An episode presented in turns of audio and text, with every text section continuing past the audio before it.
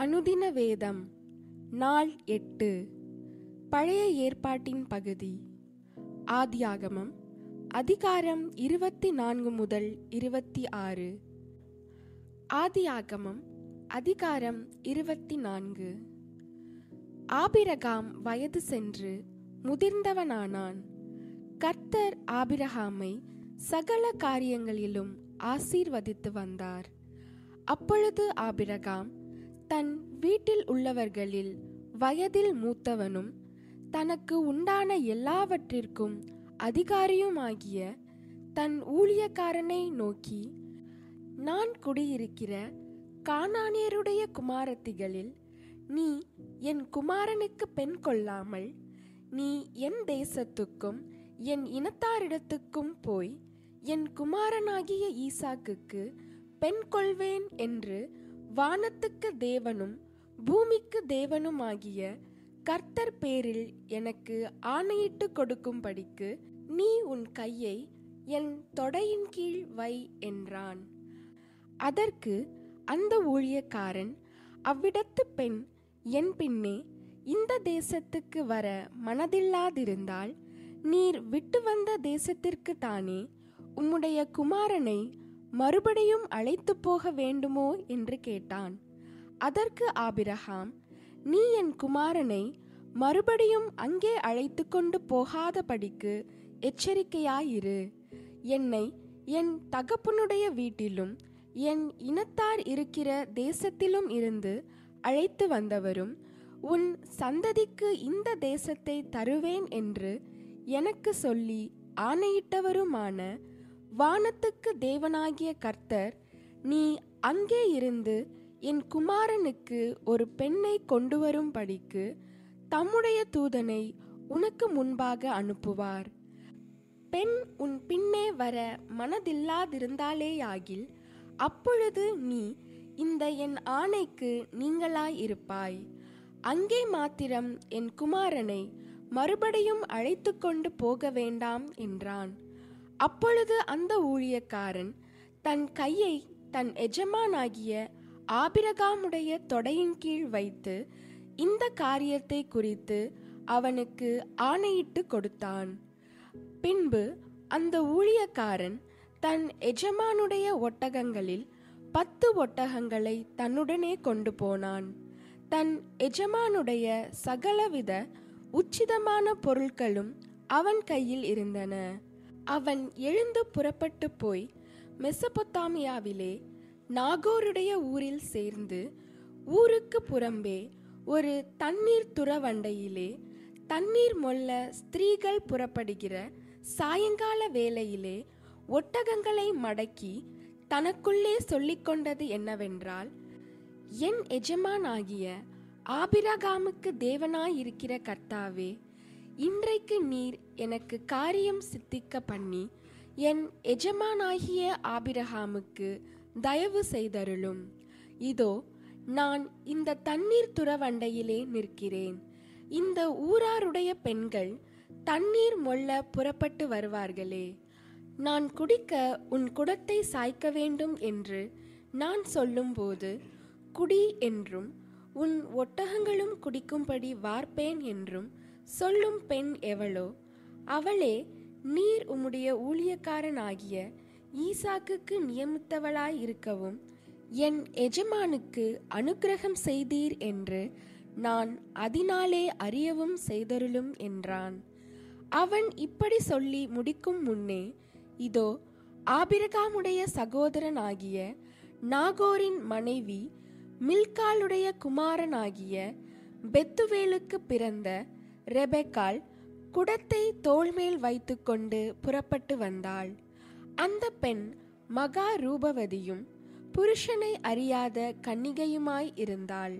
அவள் துறவில் இறங்கி தன் குடத்தை நிரப்பிக்கொண்டு ஏறி வந்தாள். அப்பொழுது அந்த ஊழியக்காரன் அவளுக்கு எதிர்கொண்டோடி உன் குடத்தில் இருக்கிற தண்ணீரில் கொஞ்சம் குடிக்க தர வேண்டும் என்றான். அதற்கு அவள் குடியும் என் ஆண்டவனே என்று சீக்கிரமாய் குடத்தை தன் கையில் இறக்கி கொண்டு அவனுக்கு குடிக்க கொடுத்தாள். கொடுத்த பின் உம்முடைய ஒட்டகங்களும் குடித்து தீரும் மட்டும் அவைகளுக்கும் மொண்டு வார்ப்பேன் என்று சொல்லி சீக்கிரமாய் தன் குடத்து தண்ணீரை தொட்டியிலே ஊற்றிவிட்டு இன்னும் மொண்டு வர துறவண்டையில் ஓடி அவனுடைய ஒட்டகங்களுக்கெல்லாம் மொண்டு வார்த்தாள். அந்த மனிதன் அவளை குறித்து ஆச்சரியப்பட்டு கர்த்தர் தன் பிரயாணத்தை வாய்க்க பண்ணினாரோ இல்லையோ? என்று அறியும் பொருட்டு மௌனமாயிருந்தான். ஒட்டகங்கள் குடித்து தீர்ந்த பின் அந்த மனிதன் அரைச்சேக்கள் எடையுள்ள பொற்காதனியையும் அவள் கைகளுக்கு பத்து சேக்கள் எடை பொன்னுள்ள இரண்டு கடகங்களையும் எடுத்து கொடுத்து நீ யாருடைய மகள் எனக்கு சொல்ல வேண்டும். நாங்கள் உன் தகப்பன் வீட்டில் ராத்தங்க இடம் உண்டா என்றான். அதற்கு அவள் நான் நாகோருக்கு மில்கால் பெற்ற குமாரனாகிய பெத்துவேலின் மகள் என்று சொன்னதுமன்றி எங்களிடத்தில் வைக்கோலும் தீவனமும் வேண்டிய மட்டும் இருக்கிறது. ராத்தங்க இடமும் உண்டு என்றாள். அப்பொழுது அந்த மனிதன் தலை குனிந்து கர்த்தரை பணிந்து கொண்டு என் எஜமானாகிய ஆபிரகாமின் தேவனாயிருக்கிற கர்த்தருக்கு ஸ்தோத்திரம். அவர் தம்முடைய கிருபையையும் தம்முடைய உண்மையையும் என் எஜமானை விட்டு நீக்கவில்லை. நான் பிரயாணம் பண்ணி வருகையில் கர்த்தர் என் எஜமானுடைய சகோதரர் வீட்டுக்கு என்னை அழைத்து கொண்டு வந்தார் என்றான். அந்த பெண் ஓடி இந்த காரியங்களை தன் தாயின் வீட்டில் உள்ளவர்களுக்கு அறிவித்தாள். ரெபெக்காளுக்கு ஒரு சகோதரன் இருந்தான். அவனுக்கு லாபான் என்று பேர். அந்த லாபான் வெளியே துறவண்டையிலே இருந்த அந்த மனிதனிடத்துக்கு ஓடினான். அவன் தன் சகோதரி தரித்திருந்த அந்த காதணியையும் அவள் கைகளில் போட்டிருந்த கடகங்களையும் பார்த்து இன்ன இன்னபடி அந்த மனிதன் என்னோடே பேசினான் என்று தன் சகோதரி ரெபேக்கால் சொன்ன வார்த்தைகளை கேட்ட மாத்திரத்தில் அந்த மனிதனிடத்தில் வந்தான். அவன் துறவு அருகே ஒட்டகங்கள் அண்டையில் நின்று கொண்டிருந்தான். அப்பொழுது அவன் கர்த்தரால் ஆசீர்வதிக்கப்பட்டவரே உள்ளே வாரும். நீர் வெளியே நிற்பானேன். உமக்கு வீடும் ஒட்டகங்களுக்கு இடமும் ஆயத்தம் பண்ணி இருக்கிறேன் என்றான். அப்பொழுது அந்த மனிதன் வீட்டுக்கு போனான். லாபான் ஒட்டகங்களின் கட்டவிழ்த்து ஒட்டகங்களுக்கு வைக்கோலும் தீவனமும் போட்டு அவனும் அவனோடே வந்தவர்களும் தங்கள் கால்களை கழுவிக்கொள்ள தண்ணீர் கொடுத்தான். பின்பு அவனுக்கு முன்பாக போஜனம் வைக்கப்பட்டது. அப்பொழுது அவன் நான் வந்த காரியத்தை சொல்லும் முன்னே புசிக்க மாட்டேன் என்றான். அதற்கு அவன் சொல்லும் என்றான். அப்பொழுது அவன் நான் ஆபிரகாமுடைய ஊழியக்காரன். கர்த்தர் என் எஜமானை மிகவும் ஆசீர்வதித்திருக்கிறார். அவர் சீமானாய் இருக்கிறார். கர்த்தர் அவருக்கு ஆடு மாடுகளையும் வெள்ளியையும் பொன்னையும் வேலைக்காரரையும் வேலைக்காரிகளையும் ஒட்டகங்களையும் கழுதைகளையும் கொடுத்திருக்கிறார். என் எஜமானுடைய மனைவியாகிய சாராள் முதிர் வயதான போது என் எஜமானுக்கு ஒரு குமாரனை பெற்றாள். அவர் தமக்கு உண்டான யாவையும் அவனுக்கு கொடுத்திருக்கிறார். என் எஜமான் என்னை நோக்கி நான் குடியிருக்கிற கானான் தேசத்தாருடைய குமாரத்திகளில் நீ என் குமாரனுக்கு பெண் கொள்ளாமல் நீ என் தகப்பன் வீட்டுக்கும் என் இனத்தாரிடத்துக்கும் போய் என் குமாரனுக்கு பெண் கொள்ள வேண்டும் என்று ஆணையிட்டு கொடுக்கும்படி சொன்னார். அப்பொழுது நான் என் எஜமானை நோக்கி ஒருவேளை அந்த பெண் என் பின்னே வராதே போனாலோ என்று கேட்டதற்கு அவர் நான் வழிபடும் கர்த்தர் உன்னோடே தம்முடைய தூதனை அனுப்பி உன் பிரயாணத்தை வாய்க்க பண்ணுவார். என் இனத்தாரிடத்திலும் என் தகப்பன் வீட்டிலும் நீ என் குமாரனுக்கு பெண் கொள்வாய். நீ என் இனத்தாரிடத்துக்கு போனால் என் ஆணைக்கு நீங்களாயிருப்பாய். அவர்கள் உனக்கு பெண் கொடாமற் போனாலும் நீ என் ஆணைக்கு நீங்களாயிருப்பாய் என்றார். அப்படியே நான் இன்று துறவண்டையிலே வந்து என் எஜமானாகிய ஆபிரகாமின் தேவனாகிய கர்த்தரே என் பிரயாணத்தை நீர் இப்பொழுது வாய்க்க பண்ணுவீரானால் இதோ நான் தண்ணீர் துறவண்டையிலே நிற்கிறேன். தண்ணீர் மொள்ள வரப்போகிற கன்னிகையை நான் நோக்கி உன் குடத்தில் இருக்கிற தண்ணீரில் கொஞ்சம் எனக்கு குடிக்க தர வேண்டும் என்று கேட்கும்போது நீ குடி என்றும் உன் ஒட்டகங்களுக்கும் மொண்டு வார்ப்பேன் என்றும் சொல்லும் பெண்ணே கர்த்தர் என் எஜமானுடைய குமாரனுக்கு நியமித்த ஸ்திரீயாக வேண்டும் என்றேன். நான் இதை என் இருதயத்தில் சொல்லி முடிக்கும் முன்னே இதோ ரெபேக்காள் தன் குடத்தை தோள்மேல் வைத்துக்கொண்டு புறப்பட்டு வந்து துறவில் இறங்கிப் போய் தண்ணீர் மொண்டாள். அப்பொழுது நான் எனக்கு குடிக்க தர வேண்டும் என்றேன். அவள் சீக்கிரமாய் தன் தோள்மேலிருந்த குடத்தை இறக்கி குடியும் உம்முடைய ஒட்டகங்களுக்கும் வார்ப்பேன் என்றாள். நான் குடித்தேன் ஒட்டகங்களுக்கும் வார்த்தாள். அப்பொழுது நீ யாருடைய மகள்? என்று அவளை கேட்டேன். அதற்கு அவள் நான் மில்கால் நாகோருக்கு பெற்ற குமாரனாகிய பெத்துவேலின் மகள் என்றாள்.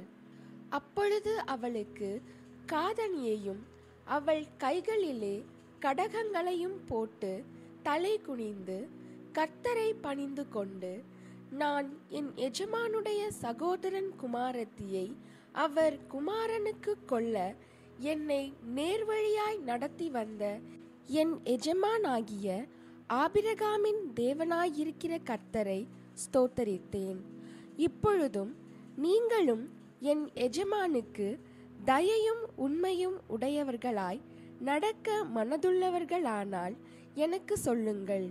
இல்லையென்றால் அதையும் எனக்கு சொல்லுங்கள். அப்பொழுது நான் வலது புறத்தையாகிலும் இடது புறத்தையாகிலும் நோக்கி போவேன் என்றான். அப்பொழுது லாபானும் பெத்துவேலும் பிரதியுத்தரமாக இந்த காரியம் கர்த்தரால் வந்தது. உமக்கு நாங்கள் நலம்பொலம் ஒன்றும் சொல்லக்கூடாது. இதோ ரெபேக்கால் உமக்கு முன்பாக இருக்கிறாள். கர்த்தர் சொன்னபடியே அவள் உமது எஜமானுடைய குமாரனுக்கு மனைவியாகும்படிக்கு அவளை அழைத்து கொண்டு போம் என்றார்கள். ஆபிரகாமின் ஊழியக்காரன் அவர்கள் வார்த்தைகளை கேட்டபோது தரை மட்டும் குனிந்து கர்த்தரை பணிந்து கொண்டான். பின்பு அந்த ஊழியக்காரன் வெள்ளி உடைமைகளையும் பொன் உடைமைகளையும் வஸ்திரங்களையும் எடுத்து ரெபெக்காலுக்கு கொடுத்ததுமன்றி அவளுடைய சகோதரனுக்கும் தாய்க்கும் சில உச்சிதங்களையும் கொடுத்தான். பின்பு அவனும் அவனோடிருந்த மனிதரும் புசித்து குடித்து ரா தங்கினார்கள். காலையிலே எழுந்திருந்து அவன் என் எஜமானிடத்துக்கு என்னை அனுப்பிவிடுங்கள் என்றான். அப்பொழுது அவள் சகோதரனும் அவள் தாயும் பத்து நாளாகிலும் பெண் எங்களோடு இருக்கட்டும் பிற்பாடு போகலாம் என்றார்கள். அதற்கு அவன் கர்த்தர் என் பிரயாணத்தை வாய்க்க பண்ணியிருக்க நீங்கள் எனக்கு தடை செய்யாதிருங்கள். நான் என் எஜமானிடத்துக்கு போக என்னை அனுப்பிவிட வேண்டும் என்றான். அப்பொழுது அவர்கள் பெண்ணை அழைத்து அவள் வாய் பிறப்பை கேட்போம் என்று சொல்லி ரெபெக்காலை அழைத்து நீ இந்த மனிதனோடே கூட போகிறாயா என்று கேட்டார்கள். அவள் போகிறேன் என்றாள். அப்படியே அவர்கள் தங்கள் சகோதரியாகிய ரெபெக்காலையும் அவள் தாதியையும் ஆபிரகாமின் ஊழியக்காரனையும் அவன் மனிதரையும் அனுப்புவித்து ரெபெக்காலை வாழ்த்தி எங்கள் சகோதரியே நீ கோடா கோடியாய் பெருகுவாயாக.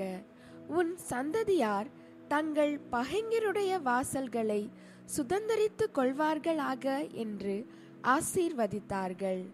அப்பொழுது ரெபெக்காலும் அவள் வேலைக்காரிகளும் எழுந்து ஒட்டகங்கள் மேல் ஏறி அந்த மனிதனோடே கூட போனார்கள். ஊழியக்காரன் ரெபெக்காலை அழைத்து கொண்டு போனான். ஈசாக்கு தென் தேசத்தில் குடியிருந்தான். அப்பொழுது அவன் லகாய் ரோயி எண்ணப்பட்ட துறவின் வழியாய் புறப்பட்டு வந்தான். ஈசாக்கு சாயங்கால வேளையிலே தியானம் பண்ண வெளியிலே போயிருந்து தன் கண்களை ஏறெடுத்து பார்த்தபோது ஒட்டகங்கள் வர கண்டான். ரெபெக்காலும் தன் கண்களை ஏறெடுத்து ஈசாக்கை கண்டபோது ஊழியக்காரனை நோக்கி அங்கே வெளியிலே நமக்கு எதிராக நடந்து வருகிற அந்த மனிதன் யார் என்று கேட்டாள். அவர்தான் என் எஜமான் என்று ஊழியக்காரன் சொன்னான்.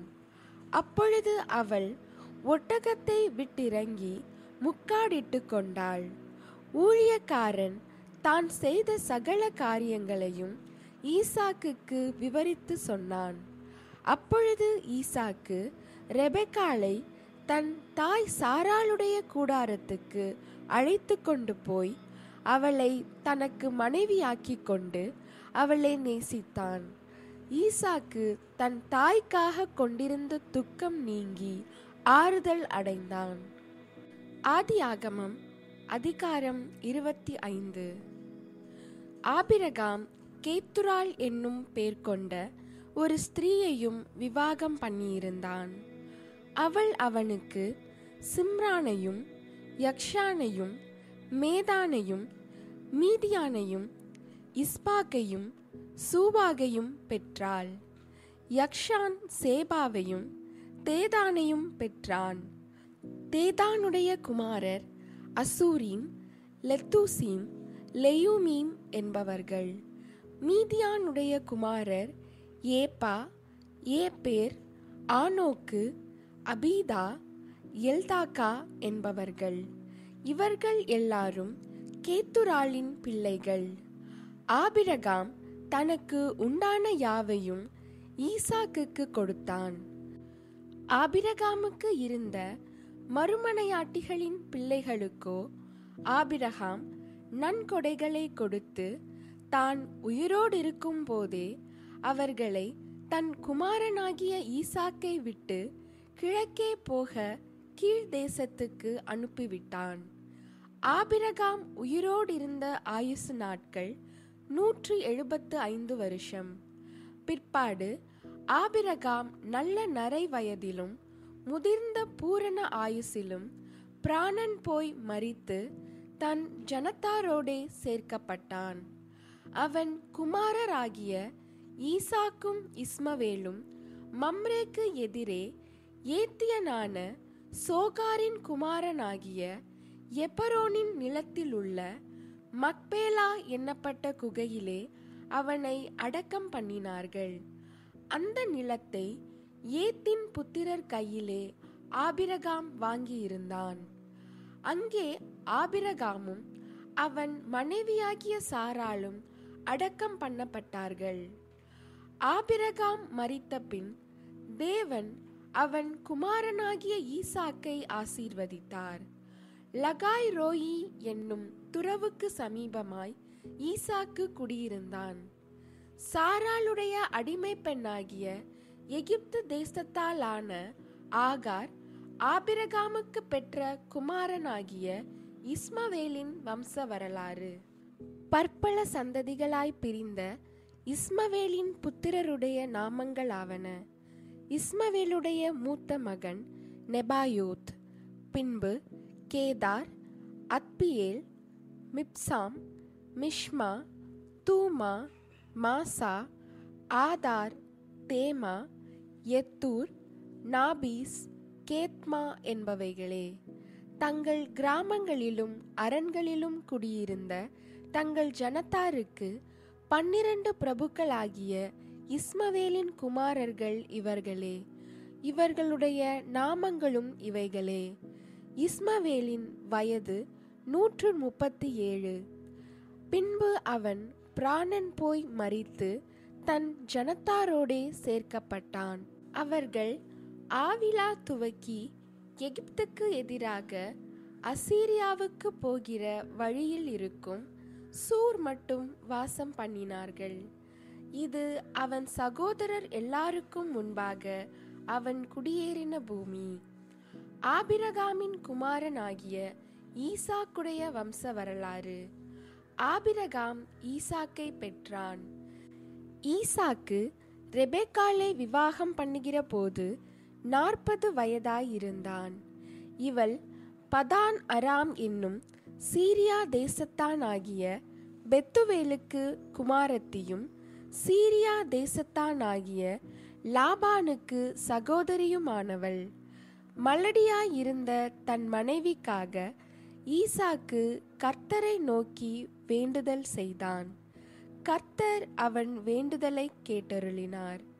அவன் மனைவி ரெபேக்காள் கற்பந்தரித்தாள்.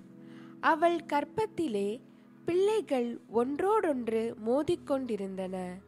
அப்பொழுது அவள் இப்படியானால் எனக்கு எப்படியோ என்று சொல்லி கர்த்தரிடத்தில் விசாரிக்கும்படி போனாள்.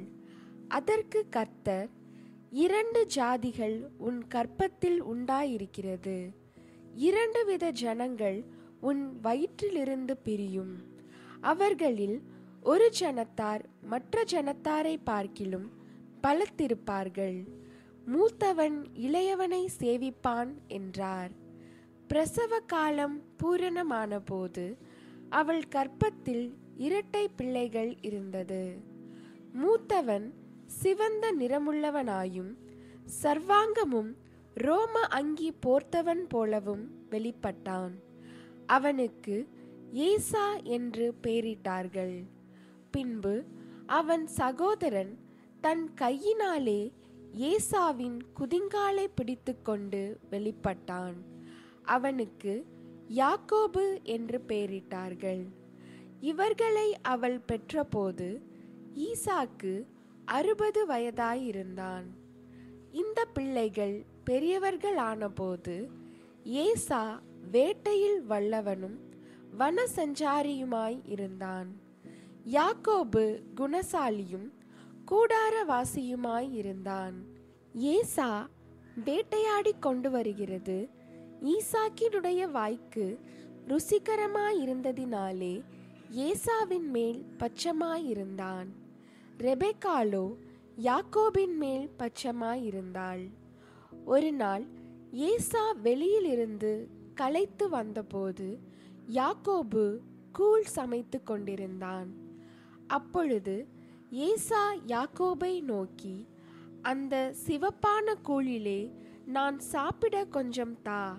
இழைத்திருக்கிறேன் என்றான். இதனாலே அவனுக்கு ஏதோம் என்கிற பேர் உண்டாயிற்று. அப்பொழுது யாக்கோபு உன் சேஷ்ட புத்திர பாகத்தை இன்று எனக்கு விற்றுப்போடு என்றான். அதற்கு ஏசா இதோ நான் சாகப் போகிறேனே இந்த சேஷ்ட புத்திர பாகம் எனக்கு என்னத்திற்கு? என்றான். அப்பொழுது யாக்கோபு இன்று எனக்கு ஆணையிட்டு கொடு என்றான். அவன் யாக்கோபுக்கு ஆணையிட்டு தன் சேஷ்ட புத்திர பாகத்தை அவனுக்கு விற்று போட்டான். அப்பொழுது யாக்கோபு ஏசாவுக்கு அப்பத்தையும் பயற்றங்கூழையும் கொடுத்தான். அவன் புசித்து குடித்து எழுந்திருந்து போய்விட்டான். இப்படி ஏசா தன் சேஷ்ட புத்திர பாகத்தை அலட்சியம் பண்ணினான். ஆதி ஆகமம் அதிகாரம் இருபத்தி ஆறு. ஆபிரகாமின் நாட்களில் உண்டான பஞ்சத்தை அல்லாமல் பின்னும் ஒரு பஞ்சம் தேசத்தில் உண்டாயிற்று. அப்பொழுது ஈசாக்கு பெலிஸ்தருக்கு ராஜாவாகிய அபிமலேக்கினிடத்தில் கோராருக்கு போனான். கர்த்தர் அவனுக்கு தரிசனமாகி நீ எகிப்துக்கு போகாமல் நான் உனக்கு சொல்லும் தேசத்திலே குடியிரு. இந்த தேசத்திலே வாசம் பண்ணு. நான் உன்னோடே கூட இருந்து உன்னை ஆசீர்வதிப்பேன்.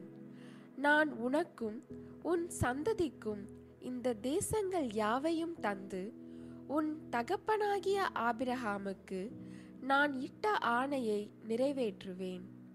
ஆபிரகாம் என் சொல்லுக்கு கீழ்ப்படிந்து என் விதிகளையும் என் கற்பனைகளையும் என் நியமங்களையும் என் பிரமாணங்களையும் கைக்கொண்டபடியினால் நான் உன் சந்ததியை வானத்தின் நட்சத்திரங்களைப் போல பெருகப் பண்ணி உன் சந்ததிக்கு இந்த தேசங்கள் யாவையும் தருவேன். உன் சந்ததிக்குள் பூமியில் உள்ள சகல ஜாதிகளும் ஆசீர்வதிக்கப்படும் என்றார்.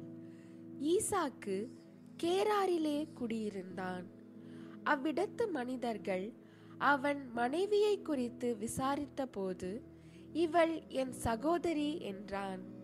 ரெபேக்கால் பார்வைக்கு அழகுள்ளவளானபடியால் அவ்விடத்து மனிதர்கள் அவள் நிமித்தம் தன்னை கொல்லுவார்கள் என்று எண்ணி அவளை தன் மனைவி என்று சொல்ல பயந்தான்.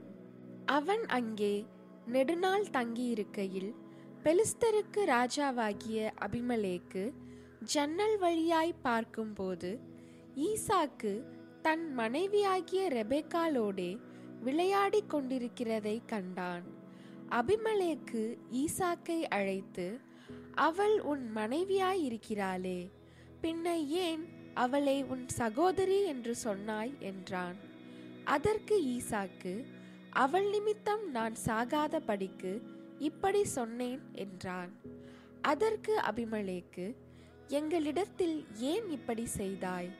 ஜனங்களுக்குள் யாராகிலும் உன் மனைவியோடே சயனிக்கவும் எங்கள் மேல் பழி சுமரவும் நீ இடம் உண்டாக்கினாயே என்றான்.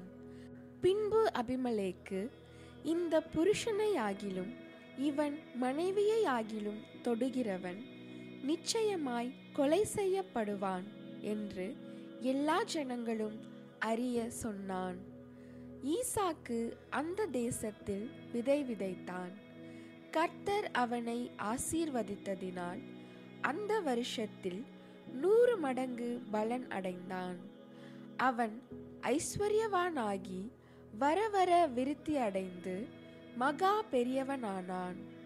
அவனுக்கு ஆட்டு மந்தையும் மாட்டு மந்தையும் அநேக பணிவிடைக்காரரும் இருந்தபடியினாலே பெலிஸ்தர் அவன் பேரில் பொறாமை கொண்டு அவன் தகப்பனாகிய ஆபிரகாமின் நாட்களில் அவனுடைய வேலைக்காரர் வெட்டின துறவுகளை எல்லாம் தூர்த்து மண்ணினால் நிரப்பி போட்டார்கள். அபிமலேக்கு ஈசாக்கை நோக்கி நீ எங்களை விட்டு போய்விடு. எங்களை பார்க்கிலும் மிகவும் பலத்தவனானாய் என்றான்.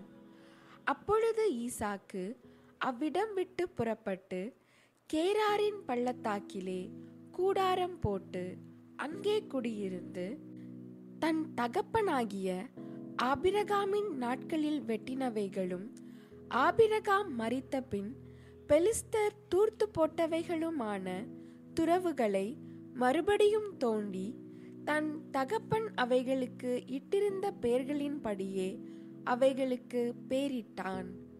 ஈசாக்குடைய வேலைக்காரர் பள்ளத்தாக்கிலே வெட்டி அங்கே சுரக்கும் நீரூற்றை கண்டார்கள். கேராரூர் மேய்ப்பர் இந்த தண்ணீர் தங்களுடையது என்று சொல்லி ஈசாக்குடைய மேய்ப்பருடனே வாக்குவாதம் பண்ணினார்கள். அவர்கள் தன்னோடே வாக்குவாதம் பண்ணினபடியால் அந்த துறவுக்கு ஏசேக்கு என்று பெயரிட்டான். வேறொரு துறவை வெட்டினார்கள். அதை குறித்தும் வாக்குவாதம் பண்ணினார்கள். ஆகையால் அதற்கு சித்னா என்று பெயரிட்டான். பின்பு அவ்விடம் விட்டு பெயர்ந்து போய் வேறொரு துறவை வெட்டினான். அதை குறித்து அவர்கள் வாக்குவாதம் பண்ணவில்லை. அப்பொழுது அவன் நாம் தேசத்தில் பழுகும்படிக்கு இப்பொழுது கர்த்தர் நமக்கு இடம் உண்டாக்கினார் என்று சொல்லி அதற்கு ரெகபோத் என்று பெயரிட்டான். அங்கே இருந்து பெயர் சபாவுக்கு போனான். அன்று ராத்திரியிலே கர்த்தர் அவனுக்கு தரிசனமாகி நான் உன் தகப்பனாகிய ஆபிரகாமுடைய தேவன். பயப்படாதே. நான் உன்னோடே கூட இருந்து என் ஊழியக்காரனாகிய ஆபிரகாமின் நிமித்தம் உன்னை ஆசீர்வதித்து உன் சந்ததியை பெருக பண்ணுவேன் என்றார். அங்கே அவன் ஒரு பலிபீடத்தை கட்டி கர்த்தருடைய நாமத்தை தொழுது கொண்டு அங்கே தன் கூடாரத்தை போட்டான். அவ்விடத்தில் ஈசாக்கின் வேலைக்காரர் ஒரு துறவை வெட்டினார்கள். அபிமலேக்கும் அவன் சிநேகிதனாகிய அகுசாத்தும் அவன் சேனாபதியாகிய பிகோலும் கேராரிலிருந்து அவனிடத்துக்கு வந்தார்கள். அப்பொழுது ஈசாக்கு அவர்களை நோக்கி ஏன் என்னிடத்தில் வந்தீர்கள்?